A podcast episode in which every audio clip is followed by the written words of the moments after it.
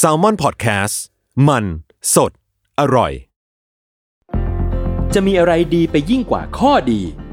ออร์โธปิดิกส์ศิริราช ฉลองครบรอบ 60 ปี ให้ความรู้ด้านกระดูกและข้อฟรี ในงาน 60 ปีออร์โธปิดิกส์ศิริราช กิจกรรมเสวนาความรู้สู่ประชาชน ยกขบวนแพทย์แนวหน้ามาโชว์เคสเทคโนโลยี และนวัตกรรมใหม่ ๆ ของการรักษากระดูกและข้อ พร้อมเสวนาให้ความรู้ด้านสรีระ สุขภาพร่างกาย การออกกำลังกาย และกายภาพบำบัดเบื้องต้น แถมด้วยเวิร์กช็อป คอนเสิร์ตจากศิลปินนักแสดง และของรางวัลอีกเพียบ ตั้งแต่วันที่ 13 ถึง 17 พฤษภาคม 2567 ณ โถงอาคาร 100 ปี สมเด็จพระศรีนครินทร์ โรงพยาบาลศิริราช อ่านรายละเอียดกิจกรรมเพิ่มเติมได้ที่เพจศิริราชออร์โธปิดิกส์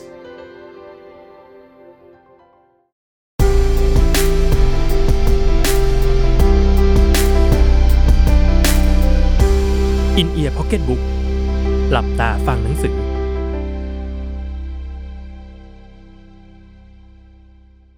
พอดแคสต์นี้มีการดัดแปลงเนื้อหาต้นฉบับบางส่วน โดยทีมงาน Salmon Podcast เพื่อให้ได้อรรถรสในการฟังมากขึ้น จากหนังสือ วิชาเดินทางหลังเลิกเรียน เขียนและอ่านโดย พลอยไพลินตั้งประภาพร บทที่หนึ่งหลงรัก และอันล็อกที่เมืองจีน เบยจิง First Time วันที่หนึ่ง23 กันยายน 2561 ปักกิ่ง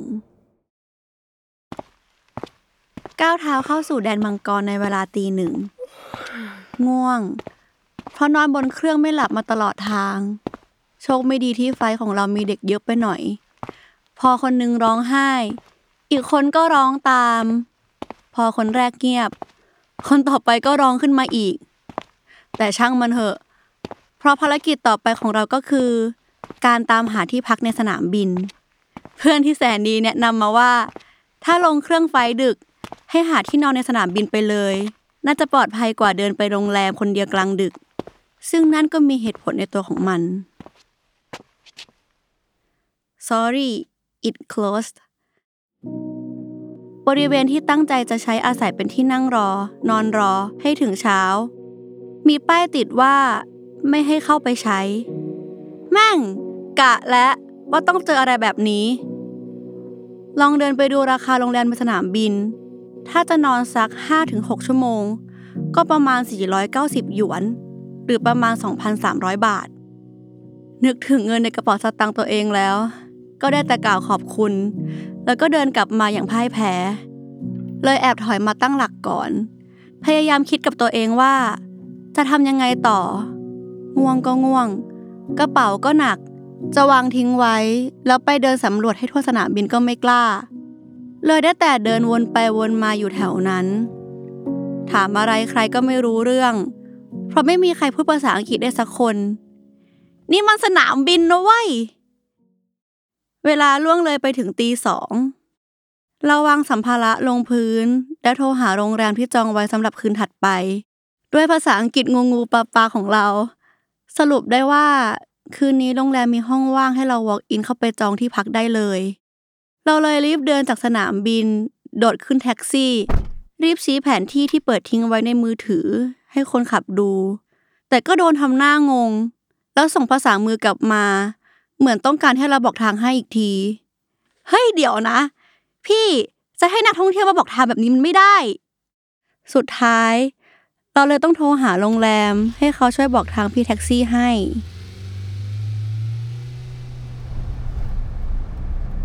40 นาทีจากสนามบินไปที่พัก ปักกิ่งในเวลาตีสองกว่า ไม่มีรถ ไม่มีผู้คน มีเพียงแสงไฟสลัวจากเสาไฟข้างทาง ไม่น่าเชื่อว่าเมืองหลวงที่ควรจะคึกคัก กลางดึกกลับเงียบเหงาได้ขนาดนี้ จะมีก็แต่พระจันทร์ดวงกลมโตที่ส่องสว่างสดใส สมเป็นช่วงเวลาแห่งเทศกาลไหว้พระจันทร์ตีสองสี่สิบนาที แท็กซี่มาจอดที่หน้าซอยเล็กๆ คนขับทำภาษามือเหมือนจะบอกว่า ถึงแล้ว ให้เราลงตรงนี้ พอรถขับเข้าซอยต่อไม่ได้ ต้องเดินต่อไปเอง เราลงจากรถอย่างว่าง่ายเธอ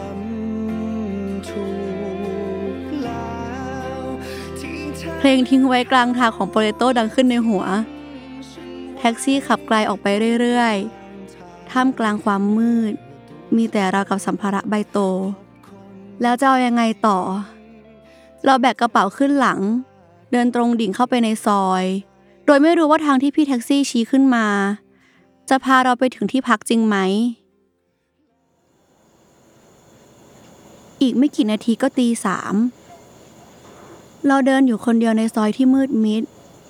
มีเพียงแสงสลัวจากร้านสะดวกซื้อที่พอจะทำให้เราอุ่นใจได้บ้าง แอบคิดเล็กๆว่า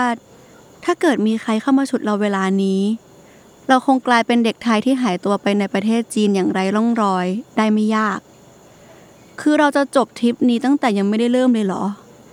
ความคิดยังไม่ทันหายดี อยู่ดีๆก็มีเสียงฝีเท้าเดินตามหลังมา เชี่ย เอาแล้ว ไม่กี่อึดใจต่อมา เจ้าของเสียงฝีเท้าก็ปรากฏตัว เป็นหนุ่มฝรั่งหัวทอง ถามถึงที่ที่เรากำลังจะไป เรายังงงอยู่ แต่ก็ตอบออกไปถึงชื่อโรงแรม หนุ่มฝรั่งคนนั้นส่งยิ้ม และเปลี่ยนตำแหน่งขึ้นมาเดินนำหน้า แล้วกวักมือเรียกให้เราเดินตาม สรุปก็คือ หนุ่มฝรั่งคนนั้นไปโรงแรมเดียวกับเรา ตอนนั้นเขาคือพระเอกขี่ม้าขาวของเราโดยแท้ เราเรียบเดินตามเขาไปเหมือนหมาเดินตามเจ้าของ ระหว่างทางเดินไปที่พักของเราสองคน ร้านค้าข้างทางเริ่มเตรียมตัวเปิดร้านในตอนเช้า คือคนเขาตื่นมาทำมาหากินแล้ว แต่เรายังเดินตามหาที่นอนอยู่เลย พอหนุ่มฝรั่งนำทางเรามาถึงจุดหมาย โฮสเทลปิดไฟมืด แต่ก็พอจะมองเห็นว่าที่เคาน์เตอร์ไม่มีใครนั่งอยู่ จนกระทั่งหนุ่มฝรั่งเอามือไปสะกิดอะไรบางอย่างที่มุมห้อง ถึงได้มีพนักงานสาวคนหนึ่งกระเด้งตัวตื่นขึ้นมาอย่างสะลึมสะลือ เรารีบเช็คอินเดินไปที่ห้องพัก แล้วทิ้งตัวลงบนที่นอนที่ตามหามานาน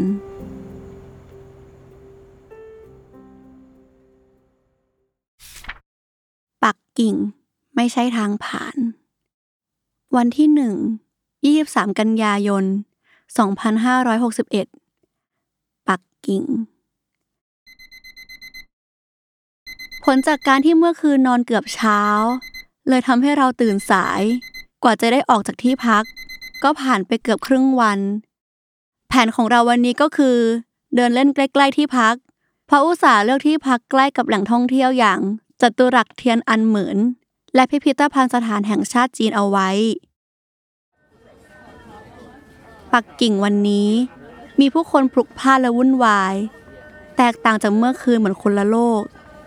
เราเดินผ่านพิพิธภัณฑ์รถไฟจีน แวะไปหาอะไรกินที่ถนนคนเดินเชียงเหมือน และเดินต่อไปที่จัตุรัสเทียนอันเหมือนเตะเตะไปมาจนถึงบ่ายสามไหนๆก็เป็นวันที่เรื่อยเปื่อยและล่องลอย เลยคิดว่าจะไปหาคาเฟ่นั่งชิลสักหน่อย ว่าแล้วก็เปิดแอป Four Square เพื่อหาคาเฟ่ที่คนนิยม ในแอปบอกว่า ร้าน Solo East Coffee Co ติดอันดับหนึ่งเรื่องเค้กในย่านปักกิ่ง น่าสนใจ แต่ต้องเดินไปตั้ง 20 นาที ไม่เป็นไรหรอกมั้ง ไม่ได้จะไปไหนอยู่แล้ว ถือว่าเดินเผาผ่านพลังงานก่อนไปกินเค้กอร่อยๆก็แล้วกัน 10 นาทีผ่านไป 20 นาทีผ่านไป 30 นาทีผ่านไป 40 นาทีผ่านไป เดินมาจะครบชั่วโมงแล้ว ไหนละร้าน ไม่เจอคาเฟ่อย่างที่ตั้งใจ แต่ก็เดินหลงมาจนมาเจอที่ทำการไปรษณีย์พอดี เลยถือโอกาสแวะส่งโปสการ์ดกลับเมืองไทยซะหน่อย เราเดินเข้าไปถามพนักงานว่า พอจะมีโปสการ์ดขายไหม แต่ไม่มีใครฟังภาษาอังกฤษเข้าใจ เราพยายามใช้มือวาดเป็นรูปสี่เหลี่ยมเล็กๆ แล้วก็ทำท่าสอดโปสการ์ดลงตู้ไปรษณีย์เหมือนละครใบที่เขาชอบทำกัน แล้วพนักงานก็พยักหน้า พาเราเดินออกมานอกที่ทำการไปรษณีย์ ชี้เหมือนจะบอกว่าให้ไปอีกทาง หรือให้ไปลองดูที่อื่น แต่มันจะใช่หรือเปล่า เพราะนี่เราก็อยู่ที่หน้าทำการไปรษณีย์แล้วนะ ยังบ่นกับตัวเองไม่จบ ก็มีเสียงคนแปลกหน้าทักเรามาจากด้านหลัง เจ้าของเสียงเป็นคนแปลกหน้าสองคน คนหนึ่งเป็นหนุ่มตี อีกคนหนึ่งเป็นสาวดูท่าทางเป็นมิตร และดูเหมือนจะเป็นรุ่นราวคราวเดียวกับเรา เราอธิบายถึงความต้องการในการส่งโปสการ์ด และอธิบายถึงเหตุการณ์ก่อนหน้าให้สองคนนี้ฟัง หนุ่มตีพยักหน้ารับไว้ แล้วก็เดินกลับไปคุยกับพนักงานปรษณีย์เป็นภาษาจีนอีกครั้ง ก่อนเดินเศร้ากลับมาบอกว่า ถ้าอยากจะซื้อโปสการ์ด ต้องเดินไปที่ไปรษณีย์อีกแห่ง แค่ตรงไปเลี้ยวซ้าย แหม ขนาดเปิดแอปเดินหาคาเฟ่มาเป็นชั่วโมงยังไม่เจอเลย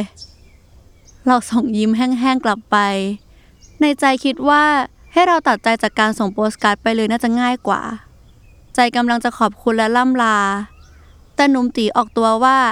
ยินดีจะพาเราเดินไปทางนั้น เราแอบมองไปที่หญิงสาวที่มาด้วยกันเล็กน้อยท่าทางเขาดูเต็มใจทั้งคู่ โอเค งั้นลุยเลย หนุ่มตีคนนี้ชื่อหยาเว่ย ส่วนหญิงสาวที่มาด้วยชื่อหลิวเว่ย หยาเว่ยเรียนมหาลัยอยู่ที่ปักกิ่ง ส่วนหลิวเว่ยเรียนอยู่คนละเมือง ทั้งสองคนรู้จักการผ่านโซเชียลมีเดีย และนัดเจอกันที่ปักกิ่งวันนี้เป็นวันแรก นั่นก็หมายความว่า เราทั้งสามคนเจอกันวันนี้เป็นวันแรก เราคุยกันไปเรื่อยๆ โดยไม่รู้ว่าจุดมุ่งหมายที่ทำการไปรษณีที่เราตามหาจะอยู่อีกไกลแค่ไหน แต่การมีเพื่อนร่วมทางเป็นคนแปลกหน้า ก็ไม่ได้ทำให้เรารู้สึกอึดอัด หรือรำคาญใจอย่างที่คิด ออกจะสนุกด้วยซ้ำ อย่าเว้ยถามเราว่า เรามาทำอะไรที่ปักกิ่ง เราก็เลยเล่าแผนการเดินทางในเส้นทางสายทานไซบีเรียให้ฟัง อย่าเว้ยทำตาโต แล้วก็ตะโกนออกมาว่า ตัวเองก็เพิ่งไปมาเหมือนกัน เฮ้ย มันจะบังเอิญกันไปแล้ว ไม่น่าเชื่อว่าจะเจอคนที่เพิ่งเดินทางเส้นทางเดียวกัน ในสถานการณ์แบบนี้ พวกเราเดินคุยกันท่องเที่ยวกันเพลิน จนเกือบลืมไปว่า เราตั้งใจจะไปซื้อโปสการ์ดหลิวเว่ยโชว์เวลาในมือถือแล้วบอกว่า พวกเราต้องรีบเดินไปก่อนที่ทำการไปรษณีย์จะปิดตอน5โมงเย็น เท่านั้นแหละ เราสามคนถึงได้รู้ตัวว่า ต้องเร่งฝีเท้าซะแล้ว จากเดินไปเรื่อยเปื่อย ก็แทบจะวิ่ง แล้วเราก็มาถึงที่ทำการไปรษณีย์ทันเวลา อย่าเว่ยรีบเดินไปซื้อโปสการ์ดกับพนักงาน และพนักงานก็ตอบกลับมาว่า ไม่มี ที่นี่เป็นบริการส่งอย่างเดียวเท่านั้น ไม่มีขายโปสการ์ด หยาเว่ยเดินมาหน้าละห้อย กลับมาบอกเรากับหลิวเว่ยอุตส่าห์เดินมาตั้งไกล แทบจะวิ่งมาด้วย แต่จู่ๆหลิวเว่ยก็พูดขึ้นมาด้วยน้ำเสียงสดใส พร้อมหยิบโปสการ์ดลายการ์ตูนหลายใบออกมาจากกระเป๋า บอกให้เราเลือกเอาไปใช้ได้ตามสบาย เธอมีโปสการ์ดอยู่กับตัว แต่คำถามคือ คนอะไรพกโปสการ์ดติดตัว และทำไมถึงเพิ่งมาบอก เอ้ยทำไมใจดีอย่างนี้เราเลือกโปสการ์ดมาเขียนส่งให้เพื่อนที่เมืองไทยหนึ่งใบ อีกหนึ่งใบ เรายื่นให้หลิวเว่ยกับหยาเว่ยแล้วบอกว่า อยากให้เขาทั้งสองคน เขียนแล้วส่งมาให้เราแทน หลิวเว่ยกับหยาเว่ยเปิดดิกชันนารี เพื่อแปลข้อความที่อยากเขียนจากภาษาจีนเป็นอังกฤษ เราดูสองคนนั้นยืนปรึกษากันเรื่องข้อความที่จะเขียนลงในโปสการ์ด รู้สึกเป็นภาพที่น่ารักดี ระหว่างที่กำลังเขียนโปสการ์ดหยาเว่ยก็หยิบขวดเล็กๆ ที่มีจี้รูปดาวอยู่ข้างใน แล้วบอกว่า นี่เป็นของฝากจากไต้หวันที่เขาเพิ่งไปเที่ยวมา เรารับมาด้วยความแปลกใจเล็กน้อย ไม่ทันไร หลิวเว่ยก็ยืมสแตมป์จากไต้หวันส่งมาให้ แล้วบอกว่า อยากให้เราเก็บไว้เป็นที่ระลึกเช่นกัน นี่เราเพิ่งเจอกันไม่ถึงสองชั่วโมงเลยนะ เรากล่าวขอบคุณ แล้วเก็บขวดแก้วและสแตมป์ไว้ในกระเป๋าอย่างงงๆ แต่ในที่สุด ภารกิจส่งโปสการ์ดกลับไทยก็ประสบความสำเร็จ เราเดินออกมาจากที่ทำการไปรษณีย์และขอบคุณย่าเวยกับลิวเวยอีกครั้ง ในใจคิดว่า คงถึงเวลาที่เราต้องแยกตัวออกมาแล้วไปตามทางของตัวเอง ทางที่ไม่รู้ว่าจะไปทางไหน หรือทำอะไรด้วยซ้ำซึ่งตอนนั้นเราก็เตรียมคำพูดเพื่อขอแยกตัวออกมาจากสองคน แต่ย่าเวดักคอด้วยการชวนไปเที่ยวต่อ ไม่รู้ว่าทั้งสองคนอยากชวนเราไปเที่ยวด้วยกันจริง ๆ หรือแค่ชวนไปตามมารยาทกันแน่ ด้วยสีหน้าและท่าทางที่เห็นตอนนั้น แถมย่าเวยก็พยายามบอกอีกว่า พวกเขาก็ไม่รู้จะทำอะไรต่อเหมือนกัน ถ้าได้ไปเที่ยวด้วยกันสามคน ก็น่าจะดี ใจนึงก็รู้สึกเห็นด้วย แต่อีกใจก็แอบเดี๋ยวก่อนนิดนึง มาแค่แป๊บเดียว ก็จะเทียวกับคนแปลกหน้าแล้วหรอ และถ้าเกิดสองคนนี้เป็นนักต้มตุ๋นทำทีชวนเราไปเที่ยว แล้วเกิดลักพาตัวเราขึ้นมาล่ะ คือแอบทำเป็นใจดีทำเป็นให้ของ เบื้องหลังอาจจะเป็นพวกแกงคำรุดก็ได้ แต่เขาก็ดูใจดี คง ไม่เป็นไรหรอกมั้ง แต่ถ้าไม่ใช่ล่ะ อืมทำไง ซึ่งระหว่างที่ในหัวกำลังสับสน ปากเราดันตอบไปว่า ได้สิ ไปไหนกันดีล่ะ พอเราตอบตกลง ย่าเวยกับหลิวเวยก็บอกให้เราเป็นคนนำเที่ยว แต่เดี๋ยวนะ มันสลับกันหรือเปล่า เจ้าบ้านควรจะพาเราไปเที่ยวไม่ใช่หรอ แต่ช่างเหอะ ถ้าให้เราเลือกงั้นเราก็ชวนไปคาเฟ่ที่ตั้งใจจะไปตอนแรกก็แล้วกัน เราสามคนเดินคุยกันด้วยภาษาอังกฤษที่ไม่ค่อยจะแข็งแรง แต่ก็พอจะคุยกันรู้เรื่อง นอกจากจะอายุเท่ากันแล้ว เราสามคนยังมีอะไรคล้ายกันหลายอย่าง อย่างแรกก็คือ ชอบถ่ายรูปเหมือนกัน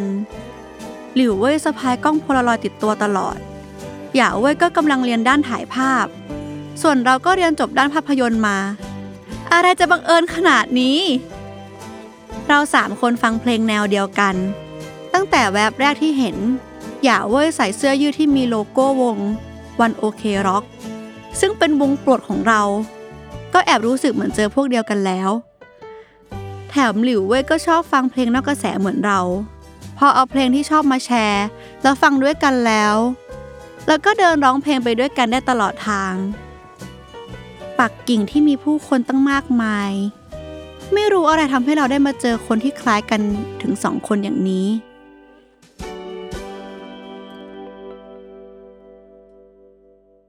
ห้าโมงกว่า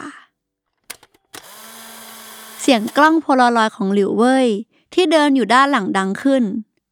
เราหันไปพบว่าหลิวเว่ยแอบถ่ายรูปตอนที่เรากับหยาเว่ยกำลังคุยกันพอดี เราก็เลยขอให้ทั้งสองคนยืนใกล้ ๆ กัน จะได้ถ่ายรูปเอาไว้ว่า ครั้งหนึ่ง เราเคยเดินเที่ยวกับคนแปลกหน้า สุดท้ายเราสามคนก็เดินมาถึงคาเฟ่ Solo is Coffee Co นั่งกินชีสเค้กแล้วคุยสับเพเหระกันอย่างไม่รู้เหน็ดเหนื่อย หลิวเว่ยยื่นรูปใบหนึ่งให้เราเก็บไว้ เรารู้สึกว่าตัวเองได้อะไรจากสองคนนี้เยอะมาก ไม่ใช่แค่สิ่งของ แต่เป็นน้ำใจ และมิตรภาพนับตั้งแต่วินาทีที่ทั้งสองคนเดินเข้ามาให้ความช่วยเหลือเราแล้ว ถ้าจะมีอะไรที่เราพอจะให้ทั้งสองคนเป็นของขวัญกลับไปได้บ้าง ก็มีกล้องที่พอจะถ่ายรูปและเขียนโน้ตให้เป็นที่ระลึกได้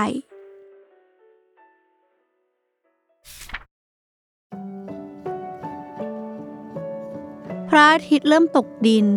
อากาศของปักกิ่งก็เย็นลงจนพวกเราต้องหยิบเสื้อกันหนาวขึ้นมาใส่ หย่าเว่ยหันไปคุยกับหลิวเว่ยเป็นภาษาจีน ก่อนจะหันมาถามเราว่า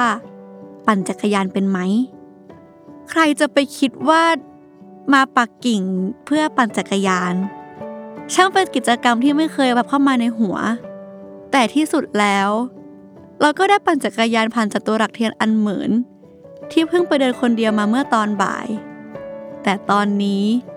เรามีเพื่อนชาวจีนอีกสองคน ที่ปั่นจักรยานไปด้วย ร้องตะโกนโวกเวกโวยวายกันไปด้วยความตื่นเต้น พวกเราปั่นผ่าน National Center of Performance Art อาคารโครงครึ่งวงกลมที่มีเงาสะท้อนกับพื้นน้ำ ยิ่งช่วงใกล้ค่ำที่มีการเปิดไฟเป็นจุดเล็กๆ ยิ่งสวย เหมือนมีดวงดาวระยิบระยับอยู่บนตึก และเมื่อแสงอาทิตย์หมดไป ความเย็นเยือกก็เข้ามาแทน เราทั้งหนาว ทั้งเหนื่อย แต่สองคนนั้นก็ยังปั่นต่อไป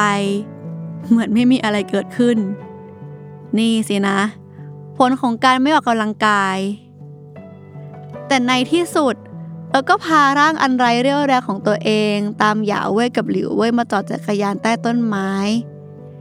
ท้องฟ้ามืดสนิท มีผู้คนออกมายืนถ่ายรูปพระจันทร์ดวงกลมโต ที่ส่องสว่างอยู่เหนือพระราชวังต้องห้าม ซึ่งในใจเราก็แอบถามตัวเองว่า เรามาถึงที่นี่ได้ยังไง วิวดี เราเลยทิ้งคำถามในใจไป และยืนดูพระจันทร์อยู่ด้วยกันสักพัก ตอนนี้หยาเว่ยกับหลิวเว่ยก็เล่าความฝันที่อยากจะย้ายไปอยู่ที่เมืองที่มีอิสรภาพทางความคิดอย่างไต้หวัน แต่ความคิดก็หยุดชะงัก เมื่อย่าเว่ยถามถึงสิ่งที่เราอยากจะทำหลังเรียนจบ เราก็ได้แต่ตอบไปว่า ก็คงเขียนหนังสือละมั้ง ไม่รู้ทำไมเราถึงตอบไปอย่างนั้น ที่จริงการเขียนหนังสือไม่เคยอยู่ในลิสต์ความฝันของเรามาก่อน แต่อาจจะเป็นเพราะว่าตอนนี้ เรามีเรื่องที่อยากจะเล่าให้คนอื่นรับรู้มากกว่าเก็บไว้เป็นความทรงจำของตัวเองคนเดียว ซึ่งใจเราก็กลัวว่ามันอาจจะยากเกินไป คงเขียนเป็นบล็อก แล้วก็แชร์ให้เพื่อนอ่านแทน แต่ทั้งสองคนกลับให้กำลังใจว่า เราทำได้อยู่แล้ว เขียนเสร็จเมื่อไหร่ ก็อย่าลืมส่งมาให้ทั้งสองคนดูด้วย มือข้ามของเราสามคน ในวันนั้นก็ลงเอยที่ร้านบาร์บีคิวใกล้ ๆ แห่งหนึ่ง เราเริ่มใจหาย เมื่อรู้ตัวว่าใกล้ถึงเวลาต้องแยกจากสองคนนี้อยากจะถ่ายรูปจากกล้องของเราให้ทั้งสองคนเก็บเป็นที่ระลึก แต่ก็ยังกลัวว่า โปรเจกต์ถ่ายรูป 199 ใบของเรา จะได้รูปไม่ครบ เราแอบหยิบกล้องออกมาถ่ายทั้งสองคนตอนเดินคุยกัน กะว่าช็อตนี้ที่ถ่าย มันต้องเป็นธรรมชาติและสวยงามมากแน่ ๆ แต่รูปที่ออกมากลับ มืดสนิท ย่าเหวยแซวรูปเราเมื่อเห็นรูปหนึ่งในสองใบที่ออกมาเป็นสีดำ เพราะแสงมันน้อยเกินไป ว่าจะเป็นงานอาร์ตย่าเวยเลยออกไอเดียให้ไปถ่ายในซับเวย์เพราะน่าจะสว่างกว่า เราเลยไปถ่ายในนั้นด้วยกัน แต่คราวนี้ เราเปลี่ยนเป็นถ่ายรูปด้วยกันสามคน แล้วก็เขียนข้อความภาษาไทยลงไปในรูปทั้งสองใบ รวมใบที่พังไปแล้วด้วยนะ ซึ่งย่าเวยสงสัยภาษาไทยที่เขียนไว้ในรูป หมายถึงอะไร เราขอไม่บอก และให้ย่าเวไปหาความหมายเอาเอง แล้วก็ถึงเวลาต้องแยกย้ายของจริง ตอนยืนรอรถไฟ หลิวเว่ยหันมาทำหน้าเศร้า เราเองก็ใจหาย เพิ่งมีเพื่อนได้ไม่นาน ก็ต้องกลับมาอยู่คนเดียวอีกแล้ว หลิวเว่ยพูดจาชวนซึ้งตบท้าย เพื่อนบางคนอาจจะเจอกันแค่ครั้งเดียวในชีวิตซึ่งมันก็จริง ราะการเจอกันของเราสามคนครั้งนี้ อาจจะเป็นครั้งเดียวสำหรับเราก็ได้ แต่มันก็ไม่แน่ ถ้าบังเอิญได้เจอกันครั้งหนึ่งแล้วทำไมเราจะเจอกันอีกไม่ได้ เราหยิบรูปที่ถ่ายตลอดทั้งวันขึ้นมาดู นึกถึงคำพูดของหลิวเว่ยที่ว่า เพื่อนบางคนอาจจะเจอกันแค่ครั้งเดียวในชีวิต และขอเติมเข้าไปอีกหน่อยว่า แต่ก็ดีแค่ไหนแล้ว ที่ได้เจอกันสักครั้ง ชักเริ่มหลงรักปักกิ่งซะแล้วสิ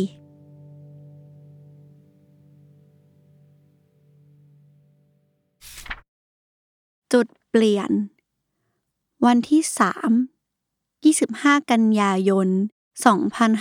2561 ปักกิ่งถึงอุลาบาตอ และแล้ววันที่เรารอคอยก็มาถึง เมื่อคืนเราตื่นเต้นจนนอนไม่หลับ ตื่นเต้นจะได้ขึ้นรถไฟเหรอ เปล่า ตื่นเต้นเพราะกลัวจะตื่นไม่ทันรถไฟรอบเจ็ดโมงเช้าซะมากกว่า เพราะวันนี้เราจะได้ขึ้นรถไฟสายทรานส์มองโกเลีย แผนของเราก็คือแวะมองโกเลียก่อนสี่วัน แล้วค่อยเดินทางต่อ แต่ก่อนอื่น เราต้องไป Beijing Railway Station สถานีรถไฟต้นทางปักกิ่งให้ทันเจ็ดโมงเช้าซะก่อน รถไฟขบวน K23 ใช้เวลาเดินทางข้ามวันข้ามคืนทั้งสิ้น 33 ชั่วโมง แต่สิ่งที่ทำให้เราตื่นเต้นมากกว่าจำนวนชั่วโมงในการเดินทาง ก็คือเราต้องใช้เวลาทั้งหมดนั้น กับเพื่อนร่วมห้องบนรถไฟ ซึ่งฟังไม่ผิดหรอก เพื่อนร่วมห้อง จริงๆ เพราะที่นั่งบนรถไฟจะถูกกั้นแบ่งเป็นห้อง ตั๋วที่เราจองมาเรียกว่า soft sleeper คือมีที่นั่งสามารถกางออกมาเป็นเตียงได้สำหรับ 4 คน แบ่งเป็นข้างล่างสองที่ ข้างบนสองที่ แปลว่า เราต้องใช้เวลา 33 ชั่วโมง กับคนแปลกหน้าอีก 3 คนในพื้นที่เล็กๆนั้น ก็ได้แต่หวังว่า เพื่อนร่วมห้องของเราจะเป็นหนุ่มญี่ปุ่นน่ารักน่ารัก หรือไม่ก็เป็นสาวนักเดินทาง ไม่ทันที่ความคิดจะจบดี เพื่อนร่วมห้องคนแรกของเราก็มาถึง เป็นชาวตะวันตกวัยประมาณ 50 ปลายปลายๆเดินเข้ามาวางของลงบนที่นั่ง และเซฮัลโหล ซึ่งเราก็ยิ้มทักทายกลับไป ใกล้เวลารถไฟจะออกจากสถานีแล้ว ยังไม่เห็นเพื่อนร่วมห้องสองคนที่เหลือ สถานการณ์บังคับ ให้เราต้องนั่งเผชิญหน้ากับคุณฝรั่ง จะชวนคุยก็ไม่ค่อยมั่นใจที่จะเอาภาษาอังกฤษกากาของตัวเอง ไปคุยกับเจ้าของภาษา เลยได้แต่ยิ้มให้ แล้วก็ทำเป็นวุ่นวายอยู่กับหน้าจอมือถือ แต่กลับเป็นเขาที่เป็นฝ่ายเปิดบทสนทนาซะก่อน เขาถามว่า เราชื่ออะไร ซึ่งคุณฝรั่งตัวสูงใหญ่ เป็นฝ่ายชวนคุยก่อน เราทำความรู้จักกันเล็กน้อย พอให้รู้ว่า เขาชื่อคุณไบรอัน เป็นคนอเมริกัน มาจากซีแอตเทิลเขาตั้งใจจะเดินทางจากจีนไปสิ้นสุดที่ประเทศใดประเทศหนึ่งในยุโรป ด้วยระยะเวลาประมาณ 5 เดือน ใช่ เข้าใจไม่ผิดหรอก 5 เดือน ในชีวิตเรายังไม่เคยรู้จักใครที่ใช้เวลาเดินทางยาวนานขนาดนี้ เคยได้ยินว่าฝรั่งชอบออกท่องเที่ยวกันนานเป็นเดือน และก็สงสัยมาตลอดว่า คนที่จะสามารถเดินทางนานได้ขนาดนี้ ต้องทำงานอะไรกันนะ ยังไม่ทันได้เอ่ยปากถาม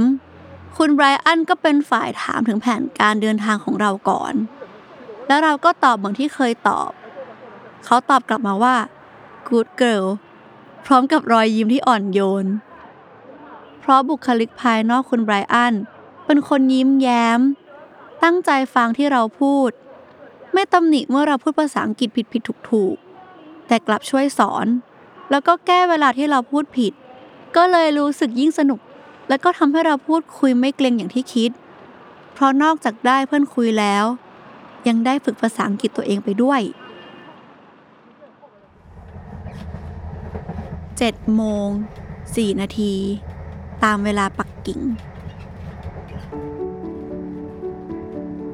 รถไฟเคลื่อนตัวออกจากชานชาลา คุณไบรอันพูดบอกลาปักกิ่ง และหันไปนอกหน้าต่าง รถไฟค่อยๆ เคลื่อนออกจากตัวเมือง วิวข้างทางเริ่มเปลี่ยนจากตึกสูง เป็นต้นไม้ จากต้นไม้ก็ค่อยๆ เปลี่ยนเป็นภูเขา คุณไบรอันพูด A Land of China ทุกครั้งที่รถไฟแล่นผ่านวิวสวยๆ สลับกับการหันมาชวนเราคุย ตามภาษาคนที่ต้องนั่งเผชิญหน้ากันอยู่สองคนในห้องโดยสาร คุณไบรอันเปิดบทสนทนาอีกครั้ง ถึงการเดินทางของเรา เขาสงสัยว่าเรากำลังปิดเทอมอยู่ แต่เรากลับบอกว่ามันเป็นของขวัญเรียนจบของตัวเอง คุณไบรอันรู้สึกว้าว และทำสีหน้าประหลาดใจ พร้อมถามกลับว่า หลังจากนี้จะทำอะไรต่อ เราในขณะนั้นรู้สึกว่า ขนาดหนีมาที่นี่ ต้องเจอคำถามนี้อีกเหรอ เราก็เลยตอบออกไปว่า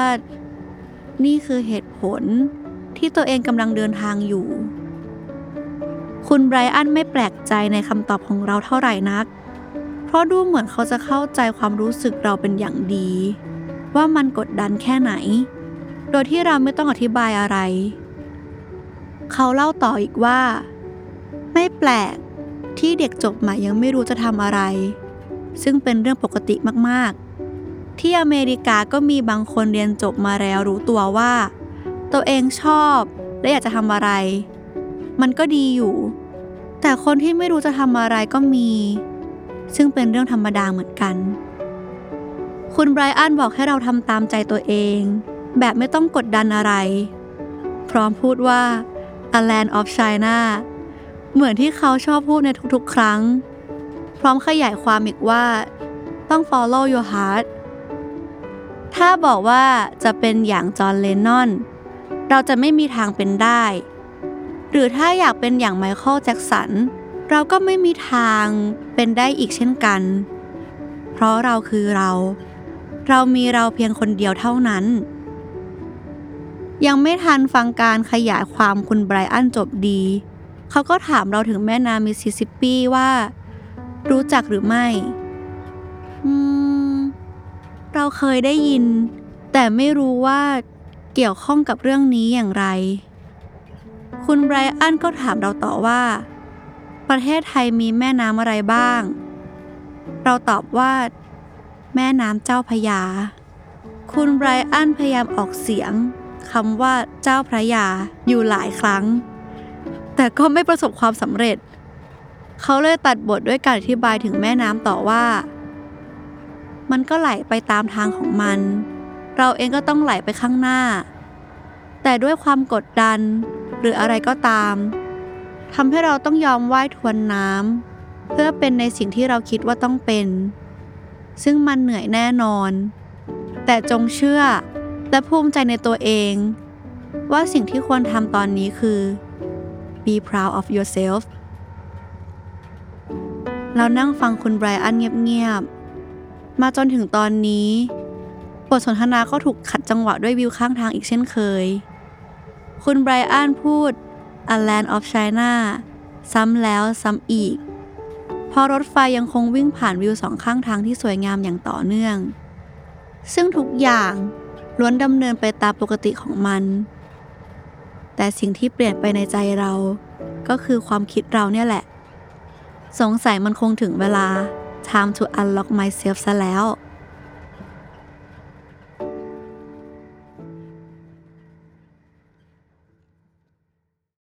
ติดตามรายการ In Ear Pocketbook ได้ทุกวันอาทิตย์ ทุกช่องทางของ Salmon Podcast